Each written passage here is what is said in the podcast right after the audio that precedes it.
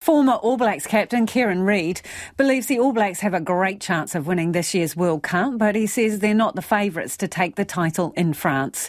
The All Blacks take on Australia in the second Bledisloe Cup test in Dunedin this weekend, though the match is a dead rubber, with the hosts having already retained the title and the Rugby Championship following three straight wins to start 2023.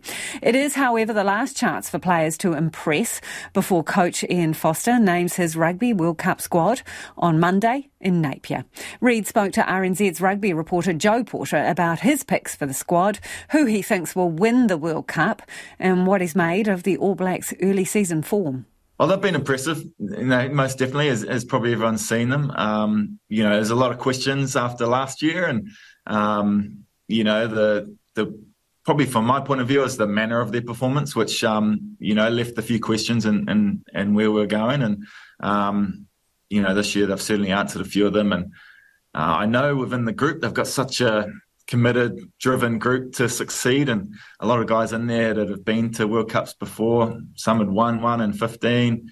Um, obviously, Sam is still there, has won one in eleven as well. But a lot of guys went through nineteen and um, and didn't. Um, and so that drives you. Um, and so they've got a great group, and you can tell probably this year they've been very well coached and um, you know, so things are, are, ticking along pretty nicely right now.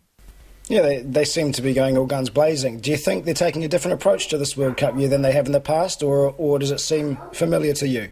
Um, oh, look, you know, World Cup's a World Cup. It, it's the biggest thing in our sport. It's it raises everything, the pressure, expectations, and and so there's not too much difference in, in that respect. Um, but I guess where the All Blacks have been over the last few years, where they you know haven't been ranked number one. They've dropped down a few places. Uh, the expectation, um, you know, hasn't quite been there. I think, you know, this All Black team could be, you know, one of our greatest, you know, going overseas and winning against, you know, some really great sides around the world. Um, so France and Ireland, probably the two that stand out to me still as, as favourites and, and um, the top teams right now. But I, I, think we've got such a great chance to go and make some some great history and um, get another title. And the All Blacks World Cup squad is named on Monday. You know, do you think all those loose forwards that are in that Rugby Championship squad make it? And if someone doesn't, who's the unlucky unlucky person there?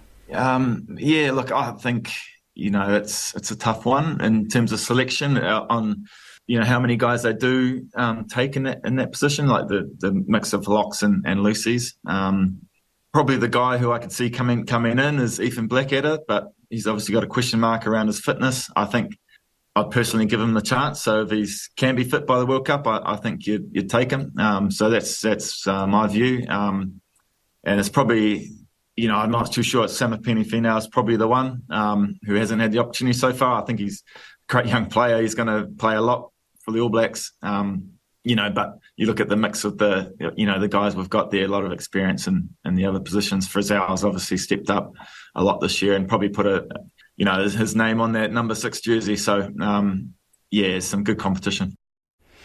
And that was former All Blacks captain Kieran Read, who was talking to Joe Porter there.